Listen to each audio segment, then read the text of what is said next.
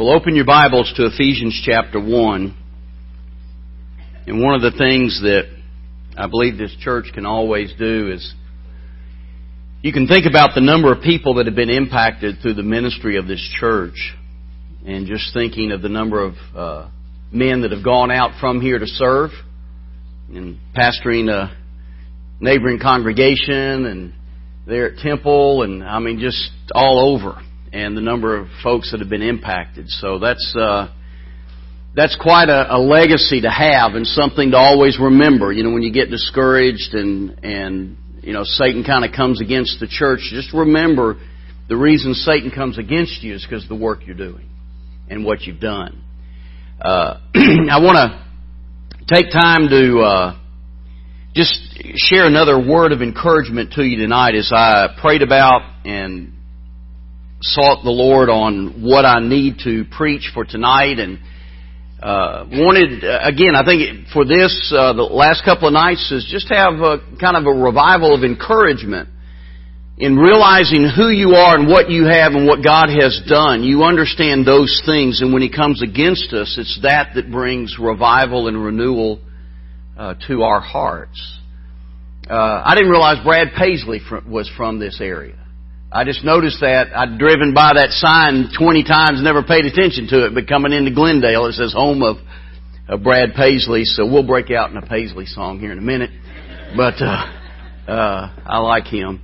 But, uh, anyway, I, that's, you know, just to think about the number of people who've been impacted and lives that have been changed. Not just, you know, a Brad Paisley who does music and, you know, uh, a lot of, a lot of people are, impacted by that, but, but it's not the eternal impact that you guys have made. And so remember that. Uh, a key factor, a key thing to think about and to understand about the Christian life. One of the reasons why we get discouraged and one of the ways that Satan attacks us is by getting us to focus on how the world identifies us. I mean, think about the identifications. It is that you are somebody if you make a certain amount of money, if you have a certain kind of job, if you drive a certain kind of car, if you live in a certain kind of house in the right kind of neighborhood, if you have the right kind of education and you went to the right kind of school, and all the things of the way the world says, if you dress the right way, if you look the right way, I mean, all of the images that the world gives to us, and we, try to develop our value and we try to develop our image of who we are, our worth as people based upon what the world has to say about us. And of course, if we don't measure up, well, then the world doesn't accept us. And sometimes we as Christians, we often find ourselves in that, in that mindset where we think the world is rejecting us or we feel very rejected because we've not measured up to those level of expectations. But what you've got to understand tonight, and, and what I want to bring, we'll, we'll deal with some things I've already dealt with, and I think it just is a theme that God has laid on my heart to continue to bring to the church. But it's realizing that your identity and your value is not based upon what the world says is important. It's based upon who you are in Christ. You know, growing up, I, I wanted to play college football. That was kind of a goal of mine. And uh, there were two things that kept me from achieving that goal. One is that I stayed injured. I was very susceptible to injury. And the second is that I had a genuine lack of athletic ability. And you put those two things together and, and you know, a college football career is probably not in the, uh, in the makeup, you know. But my value as a person was not going to be based upon my athletic ability. It wasn't going to be based upon did I get a D1 scholarship offer. One of the most releasing, most freeing, most liberating moments of my life was when I realized that my value is based upon who I am in Christ. That's what Paul addresses here in Ephesians chapter 1. Uh, I wish, you know, in some ways, I, I sort of wish I'd just taken this as the text for the week and walked through this one text because there's so it's so rich of what God has to say. We're not going to have time to to do that. But what happens is when when you understand who you are in Christ, you then understand what He has for you. In fact, Paul says this. He says He's blessed us with every spiritual blessing in the heavens in Christ. That when you understand who you are in Christ and then understand what God has for you, what He has done for you, you can step back and look at everything that happens in the world and everything that's going on in, in your life and the one thing that you can say is, I'm blessed. See, most of the time we think, well, blessing is, and, you know, even the Jews kind of got caught up in, into this prosperity that the only people that were blessed were the people that had a lot of money. And God's blessings are far greater than just the financial resources that you have in your pocket tonight. Uh, look at what he says. He says, Blessed be the God and Father of our Lord Jesus Christ, who has blessed us with every spiritual blessing in the heavens in Christ. Now, I'm, I'm, I'm reading from a different translation than the New King James tonight. Verse 4, it says, For he chose us in him. Well, for the foundation of the world to be holy and blameless in his sight. Let me, let me stop just for that moment. Let me give you a Bible study to do. Every time, this is very prominent in, in several of the letters of Paul, the, what are called the epistles of Paul, but very prominent in Colossians and most prominent in Ephesians. It's that phrase, in Christ or in Him. In one place it, it says, in the beloved. Every time you see that, here's the Bible study. Every time you see that, if you, if you have a Bible you can mark in and like to mark in, Every time you see that phrase, circle that phrase. Or mark it with a, with a pen if you can use a, a highlighter. And then look at what it says about you just before it uses that phrase and right after that phrase and mark it with a different color pen. And then every time you come under attack, every time Satan tells you who he says that you are, you go and look at and see who, who you really are in Christ. And go back and do this Bible study. It's one of the most important studies that, that you could ever do as a Christian is to understand who you are in Him.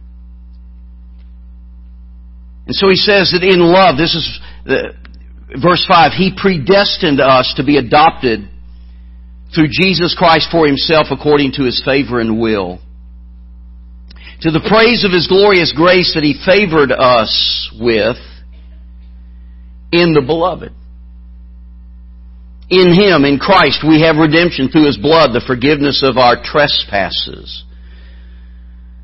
According to the riches of His grace that He lavished on us with all wisdom and understanding. He made known to us the mystery of His will according to His good pleasure that He planned in Him for the administration of the days of fulfillment to bring everything together in the Messiah, both things in heaven and things on earth in Him. In Him we were also made His inheritance. Predestined according to the purpose of the one who works out everything in agreement with the decision of His will so that we who had already put our hope in the Messiah might bring praise to, to His glory. Verse 13, in Him you also, when you heard the word of truth, the gospel of your salvation, in Him, when you believed, were sealed with the promised Holy Spirit. He is the down payment of our inheritance for the redemption of the possession to the praise of His glory. When you understand who you are in Christ and understand what God has done for you, it is then that renewal comes to your heart. See, the need for revival, I think there's that one need if we step away from the will of God and, and, uh, we step into sin and we step into disobedience, revival is returning, coming back. And we, we looked at that. That's what Sunday was about. But revival is also because one of the tools that Satan uses against us is that tool of discouragement. Where he attacks us or he attacks the church or he attacks our family and, and we come under that, that attack. And, and we get discouraged and we stop being what God wants us to be because of that discouragement. You know how it is when you get discouraged, you, you become more lax in your church attendance. You don't read your Bible like you used to. You don't pray like you used to. You certainly don't witness like you used to. I mean, it's really interesting that discouragement ought to cause us to run to God, but because it is a instrument that Satan uses, oftentimes discouragement causes us to step away from God. So revival is not just for those who are deeply in sin, but revival is for all of us. That renewal, that time to be refreshed especially as we go through those times of difficulty and discouragement. Well, the word I want to bring to you tonight is to remind you that as a church and that as a Christian, you're blessed. You say, well, how am I blessed? How has God dealt with this? Well, the first thing that He teaches us is that you have been blessed by the Father who has chosen you. You've been blessed by the Father who has chosen you. Look at this. Blessed be the God and Father of our Lord, Je- Lord Jesus Christ, who has blessed us with every spiritual blessing in the heavenlies in Christ. Verse 4, for He chose us in Christ. Now it's interesting, that little phrase is, very, is a very difficult phrase to understand in the Bible. It, when you see that, the easiest way to interpret it is to interpret it in light of purpose. God chose us, and the idea of choosing is the choosing is that God has a reason and a purpose for your existence. I mean, you think about it. The best thing that could happen to any of us would be that we trust in Christ as our Savior, we we make that, that affirmation that He is the Lord of our life, and immediately we have a heart attack and die and go to heaven. I mean, what you guys sang about. I mean, if we really believe that heaven is all that it, that it is, and even more than what the Bible describes, that would be the greatest thing that could happen to us. Why in the world would God leave us here? In this earth that has been ravished by sin and by evil? Well, it's because God has a purpose for you. He has a reason for you. But in that purpose, it is understanding the blessing that God has chosen us. Well, what has He chosen us to do? What is that, that purpose? Well, let me describe just three of these. Many, many more, but three of these. One is that He chose you so that you would be acquitted of sin. Verse 4. He says, before the foundation of the world, He chose us, here's the purpose, to be holy and blameless in His sight. To be blameless means to be acquitted. It means that no charge can be laid against you. Though every time you see one of the things that happens is, those of you, especially if you struggled at times in your past, there's always those moments that Satan wants to remind you of your past. One of my old preacher mentors, I remember him saying this, and this is a great phrase. You guys have heard this, I know. But every time Satan tries to remind you of your past, you remind him of his future. See, that's the spiritual battle. Satan wants to drag you down by saying, you are this, and he brings, what, what, what's one of the words used to describe him? He is the accuser. And he points that finger of accusation, and probably the accusation he is making is correct. But here's what God has said. God has said that He has acquitted you. That His purpose in choosing you is that you would be blameless before Him, that He would acquit you, that no charge could be laid against you. So it doesn't matter how many times Satan points his finger at you, you say, well, how can I be acquitted? I am guilty of these things. How can I be declared not guilty? It is because you are in Christ. You've not earned it. You've not deserved it. One of the, the silliest doctrines I've ever heard is that we could ever earn or work for our salvation. Because all of our works are those works that lead to our accusation. But it is because we are hidden in Christ and we are protected by Him and surrounded in Him that when God looks at us, He doesn't look at our past, He doesn't look at our sin, He doesn't look at who we were, He sees us in who we are in Christ. And so he says that we are blameless, but he also says that we're holy. That word holy. I struggle with that word. Because that's the word that God has used in the scriptures to describe, number one, His character. And describe those elements that are connected with Him, the holy angels and things like that. Well, the word holy as being a part of the character of God, I struggle with that idea. To be holy literally means to be distinctive. When God says, I am the Lord thy God, you shall have no other gods before me, He is describing the holiness of God because God is not one of the gods, God is the one and only God. There is a distinctiveness between who God is and everything else that is in the world. It is not we, we make a priority list. See, here's the mistake that people make as well. My priorities are God and this and this and this and this. No, no, no, no. You have two sheets of paper. On one sheet of paper, you put God. And there's nothing else on that sheet of paper. Then the rest of the second sheet of paper, then you list other things that are important to you. That's the distinctiveness that God should have in our life. That, that helps us understand who God is. Well then, in understanding that, he declares that you and I are holy. It is the, the repetition that St. Peter makes in, in uh, 1 Peter 1 where he says, to be holy, and quoting Leviticus, he says, be holy as I am holy, quoting God. Well, what he's saying is there should be a distinctiveness of what it means to be a Christian. When you came to faith in Christ, God pulled you out of sin. And He set you apart from sin for Himself.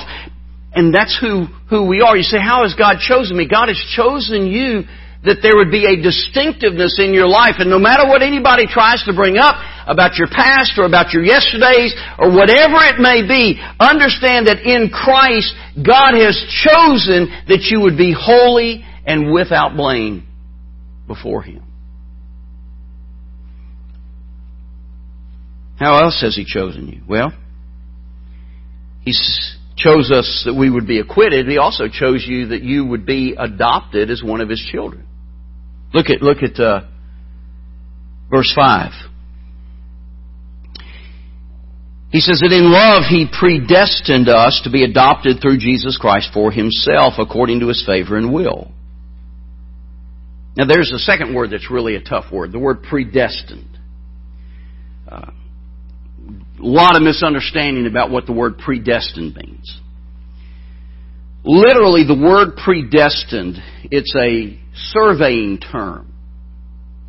And what you'll find a lot in the Bible is that the biblical authors, under the inspiration of the Holy Spirit, as they wrote, that they used specific terms that had very clear ideas because it drew a picture. Well, to predestine something literally means to set a boundary. All right, when you buy a piece of property and you have it surveyed, they will survey and will set stakes at the property line. So it's a very clear line of what you have. This is your property. Well, that's what it means to be predestined, is that there, the, the word predestined literally means to set a boundary. But it is not the idea where and some take it where it's this fatalistic mindset to say that everything that happens to you is going to happen to you and you have no choice over it and all the bad stuff that's going to happen, it's going to happen and you can't stop it. We have any Presbyterians here tonight? You mentioned the Presbyterian Church. I don't want to offend our Presbyterian brethren. But you heard about the Presbyterian guy that he was a fatalist and he fell down the flight of stairs. And he got up and dusted himself off and he said, Well, I'm glad I finally got that over with. That, that's not, some of you will go home tonight and you'll start laughing about two in the morning, figure that one out. That is not predestination. And we're afraid of that term. I mean, because I think it's one of those terms that some, they, they misunderstand it and it can be abused and so we sort of avoid it as Baptists. We're afraid of it. It's not a term to be afraid of because it has nothing to do with what happens bad to us. It has everything to do with something good that God is going to do for you. Stay with that. Now, does it mean that there are some things God's going to do and you have no control over? Yes. Okay, why? Because God's sovereign. God can do whatever He wants to do. God is sovereign and, and He can do that. But it's always good stuff. Well, what did He predestine us? He predestined us that we would be adopted as His children. See, one of the mistakes that you hear uh, people say is they say, well, we're all God's children. No, you're not. Read Ephesians chapter 2. In Ephesians chapter 2, Paul says that we are all children of wrath. Uh, we are not all God's children. Now, we are all descendants of Adam. I don't know about you. I believe in a literal Adam and Eve. I believe there, there was an original creation and God created man and then He created woman. I, I have no question about, uh, about that doctrine. So we're all descendants of Adam, but we are not all the children of God. So because we're not born as children of God, what does God do? He adopts us into His family. Paul draws out of, out of Roman culture in this, and and he uses this legal term. Again, it's a picture idea because people understood adoption that uh, you could be adopted into a family. There are several things legally that would happen, but but biblically, there are two basic things that that, that happen. One is that that you receive the family name. All right, what is it that, that we were called that the that the people were called first at Antioch? What was the term used of them? You remember? Christian. Alright? Word Christian means little Christs. It was originally a term of derision. They thought they were making fun of these people and and they realized, you know, that's exactly what we need to be. We need to be followers of Christ and be imitators of Christ so much so that when people see us, they see Jesus. And so that's where the adoption of that term came and where now it is, it is a badge of honor rather than a term of derision. So we receive the family name, we also receive the family inheritance. The Bible, and we'll talk much more about that in a minute, but you need to understand that everything that God has is going to be ours. That He's going to share in us. That everything we are, the Bible says that we are joint heirs with Christ. And so we, we share in these things. So we are adopted into his family. In fact, Paul uses the term five times in the New Testament. Once he uses it in reference to Israel and their adoption, but four times he uses it in reference to us to remind us, you are a part of the family of God.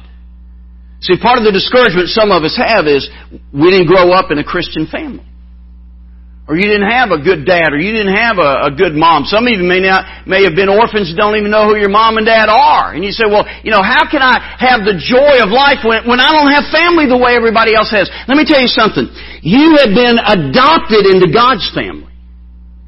And your earthly family may not be everything it ought to be.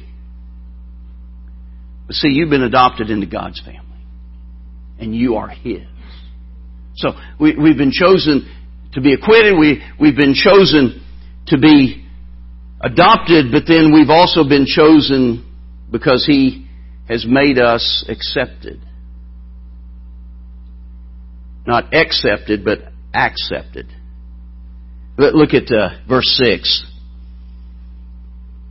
It says, To the praise of His glorious grace that He favored us with in the beloved. Some of you, and, and, and, this is a good translation, the, the way the King James says it, is that He made us accepted. That word accepted is the word grace. Another way you could translate that is to say that He graced us in Christ. See, here's the point. Everything that we have, you say, well, all this stuff that you're talking about, why would God do that for me? I've not earned it. I don't deserve it. Absolutely right. But the reason he, He's given that to you is because He has graced you.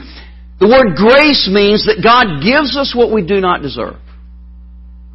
There's not any of us that, that can say tonight, well, God, I've earned all of this. Aren't you glad, God, that you chose me?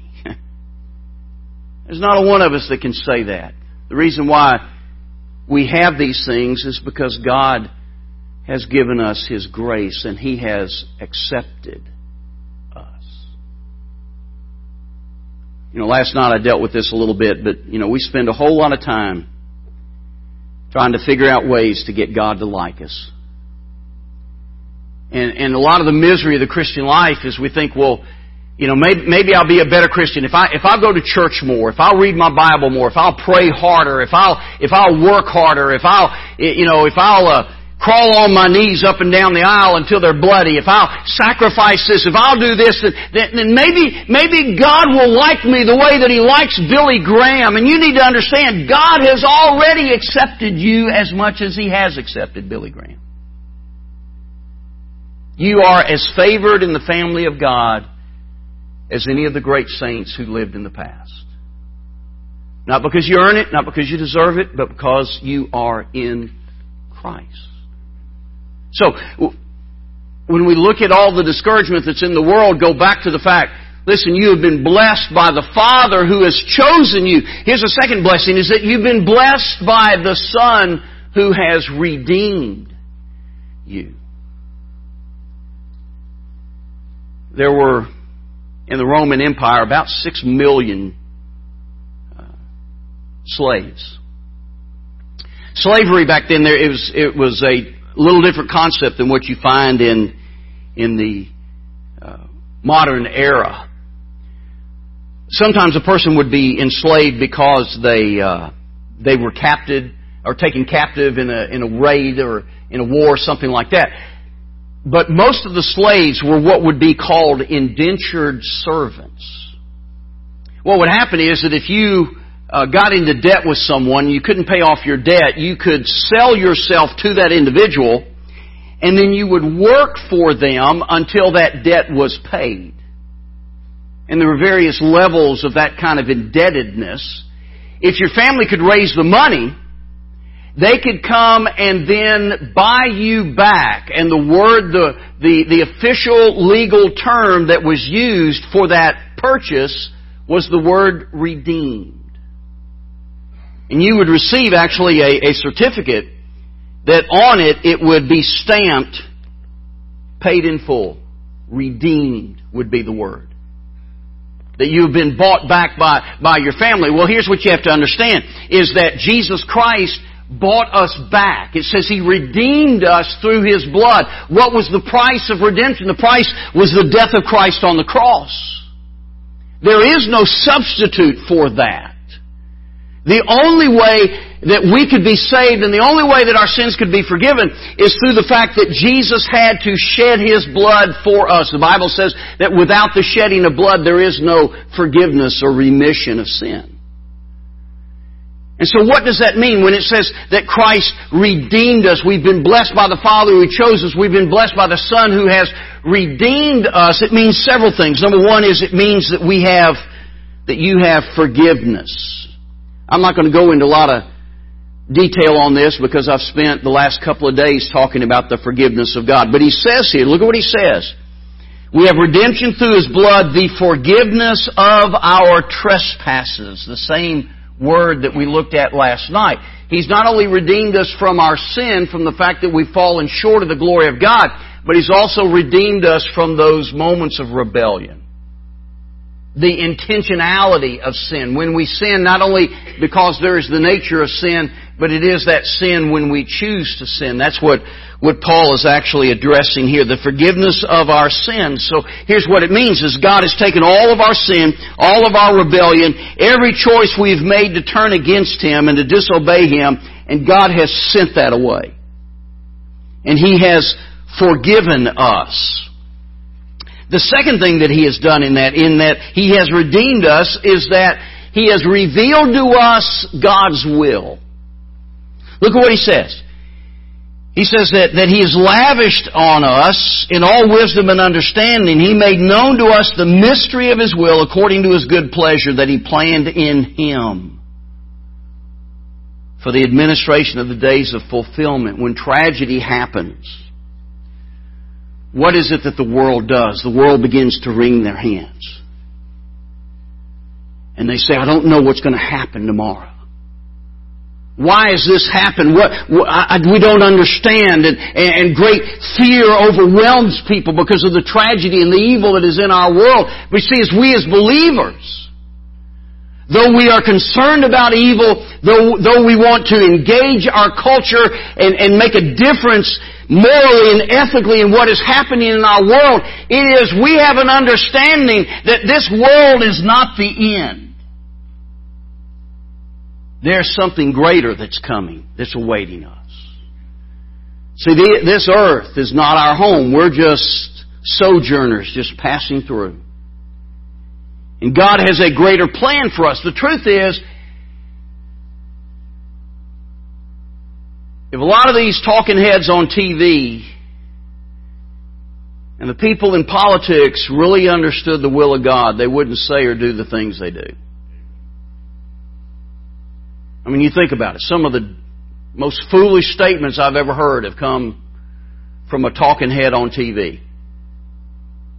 And you realize that person doesn't understand that one day that our Jesus is coming back.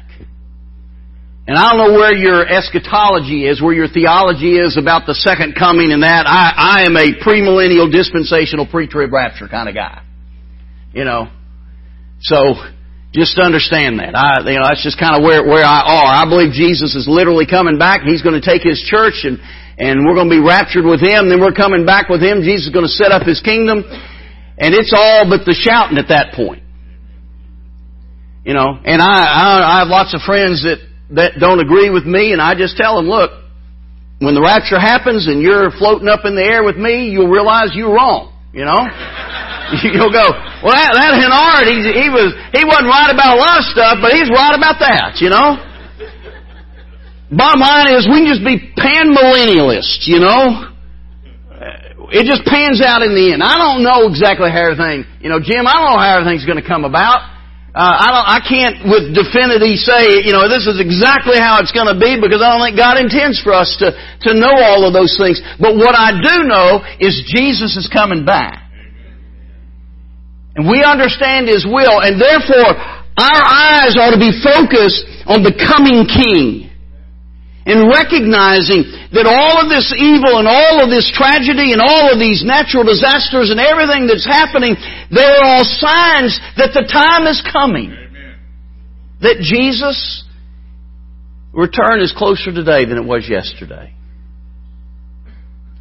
I don't think we need to be like the prognosticators and some people, again, you can get off on things, and and I don't think we need to get off on on trying to, you know, date the time. Uh, those uh, that that's not what Jesus wants us to do. He he wants us to focus on people who are lost. And focus on our world that is touched by evil, but during this time you say, well, my life is changed because my life is not based upon what's happening in this world. My life is based upon the fact that my Savior's coming back for me. So He's redeemed us that we would have forgiveness. He redeemed us so we'd know His will. Here's the, here's the third thing is that He redeemed us so that we have become an inheritance. Verses 11 and 12, there, there's a couple of ways that those words can be translated. Verse 11, it says, In Him, uh, some translations will say, we have an inheritance. Some have said, this one that I read says, you were also made an inheritance. And both, both ideas are taught very clearly in Scripture. And the reason why there's some distinction in how it's translated is just how you would translate that one little word to have, whether it means to possess, or to become. And both, both ways to translate it are, are correct. Well, I want to deal with it from the fact that we have become, because in a minute we're going to look at the fact that we have an inheritance. Well, what does it mean to become an inheritance? Well, here, here's what it means, and stay with me on this. To be chosen, and again, this comes back to the choosing. To be favored, to be accepted now that we are an inheritance of God. That we are the possession of God. Now here's what I want you to think about. We worship a God who, in His infinite wisdom, created millions and billions of things. And yet God, being infinite, would be able to not only create millions and billions of things, but there are probably millions and billions of things that He didn't create that He could have created, He just chose not to create.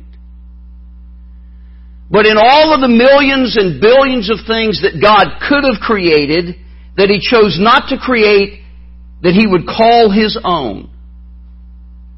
And of all of the millions and billions of things that God chose to create, that He could call His own, He chose you. And He chose you, and He chose you, and He chose you. Isn't that amazing? Don't ever let Satan or anybody else tell you that you are a nobody or a nothing, that you lack worth or value, that God doesn't have any purpose for you. Don't ever look at another Christian and say, man, I wish I could be like him or be like her. Because if I could be like, be like them, I could really do something for God. You need to understand God has chosen you. And of all the things that He could call His own, you say, why? Because Christ redeemed you. By His blood and through His redemption, He made you the inheritance. God said, this is what I want. I want you. So you see, you've been blessed by the Father who's chosen you. You've been blessed by the Son who has redeemed you. Let me share with you the last blessing is that you've been blessed by the Spirit who has sealed you. What does it mean for God to have sealed us? Well, it teaches us two things. One is that you know that you're saved. Look at verse 13. It says that in Him we were also made His inheritance.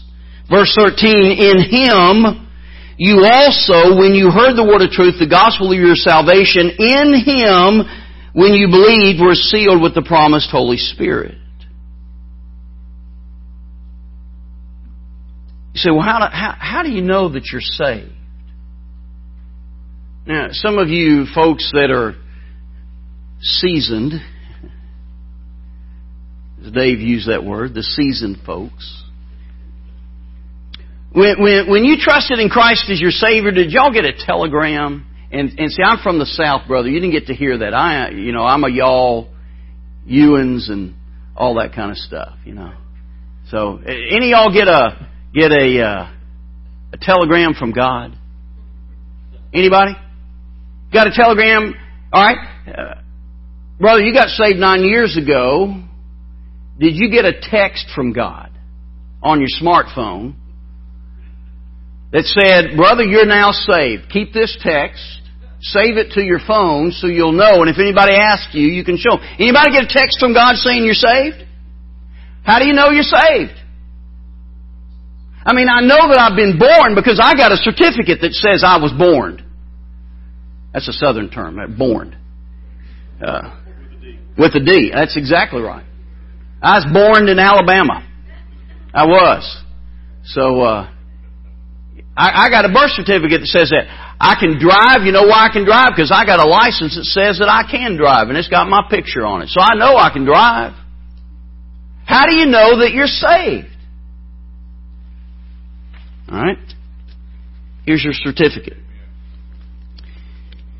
And here in verse 13 it says, here's how you were saved. It says that in Him when you heard the word of truth. Meaning, that the reason why we're saved is because God initiated salvation.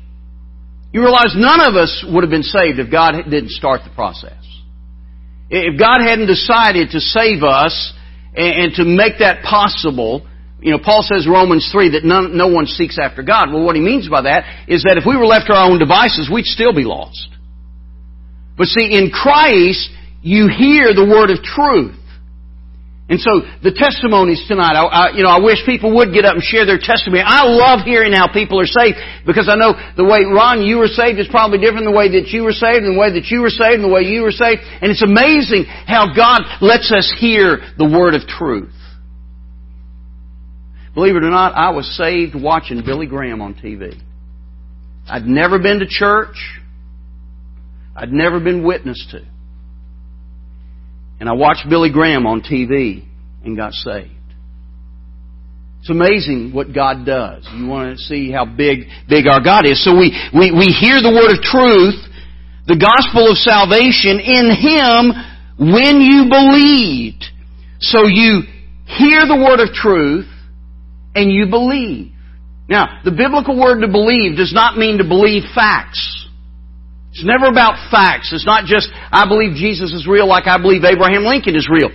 The biblical word to believe, the word faith, is a word that means to trust, to surrender to those facts. We believe, yes, I know Jesus was born on this earth. Yes, I believe that He died, died on the cross. Yes, I believe that He was raised from the dead. And therefore I put my trust in that. And the reason why I know that I am saved is because the Bible says that I am saved. That whoever calls on the name of the Lord shall be saved. And so how do we know that we're saved? It is because Christ is the one who has saved us. It is nothing about us. It's nothing about what you and I do. It's all about what Jesus did on the cross. And so we're sealed in the Holy Spirit and we know that we're saved. But let me tell you something even better than that. Is that you know that you are secure. Alright, look at what the text says. You were sealed with the promised Holy Spirit. What that means is the moment you accepted Christ in your life, the Holy Spirit came in to live in your life. Why? Because He is the down payment of our inheritance for the redemption of the possession to the praise of His glory. Now what does He mean by that? Well, He means that the entirety of salvation none of us have experienced yet. There's still a part of salvation that we have to, to experience, and that is the glory of heaven, which you guys sang about. We, we've not experienced the glory of heaven yet. Well, how do we know that when we die, that we're going to go to heaven. To be absent from the body is to be present with the Lord. The answer is because the Holy Spirit lives in each of you as the down payment. Some of you will have a translation that will say the earnest of your inheritance. How do we know that we're going to have all that God has promised, this inheritance? Well, He is the earnest of our inheritance. That word earnest is earnest money. Again, it's a legal term. When, when my, my wife and I moved here, uh, she made out a list of stuff she wanted in a house. And so we got with a realtor and showed us some houses and we came to one house and she said, I want this house. And I said, yes ma'am. And I turned to the realtor. Remember, she's a country girl. So you remember that. She's country girl. So I said, yes ma'am. And, uh, I went to the realtor and I said, what do I need to do to buy this house? The realtor said, well, to, to take it off the market and, and have it, and put it under contract, you've got to have a down payment. You've got to give some earnest money. And I said, well, how much earnest money do they want? And she told me and I said, say what? I, I'm my if my wife was here, she always amens this, but I'm a tightwad, and she'll always go amen you know, because I'm very frugal with money. I mean, I'm just I'm just really careful with that. And so I said, "Say what?" She said, "Well, you need to write me a check for this amount of money, and understand that if you guys don't fulfill the contract, if you cancel the contract without buying the house, you will forfeit legally the down payment." I went, "Say what?" And she said, "No, that's that's how it works." So, you know, I wrote out this check and And I handed it to that lady and I said, now honey, uh, before I did, I said, now are you sure you want this house? She said, yes, I want this house. So I gave her the money. And, and in giving that money, it guaranteed that we would then buy the house and fulfill the obligations of the contract. If we had not bought the house legally, now I realize there's ways, where they'll say, well they'll give you your money back kind of thing like that. But legally, giving earnest money means that if you do not fulfill the contract, you forfeit the down payment. Now stay with me on this. The Bible says that the Holy Spirit is the down payment of our salvation. Now here's what God is saying. God is saying that He lives in us. The Holy Spirit lives in us as the down payment of our salvation.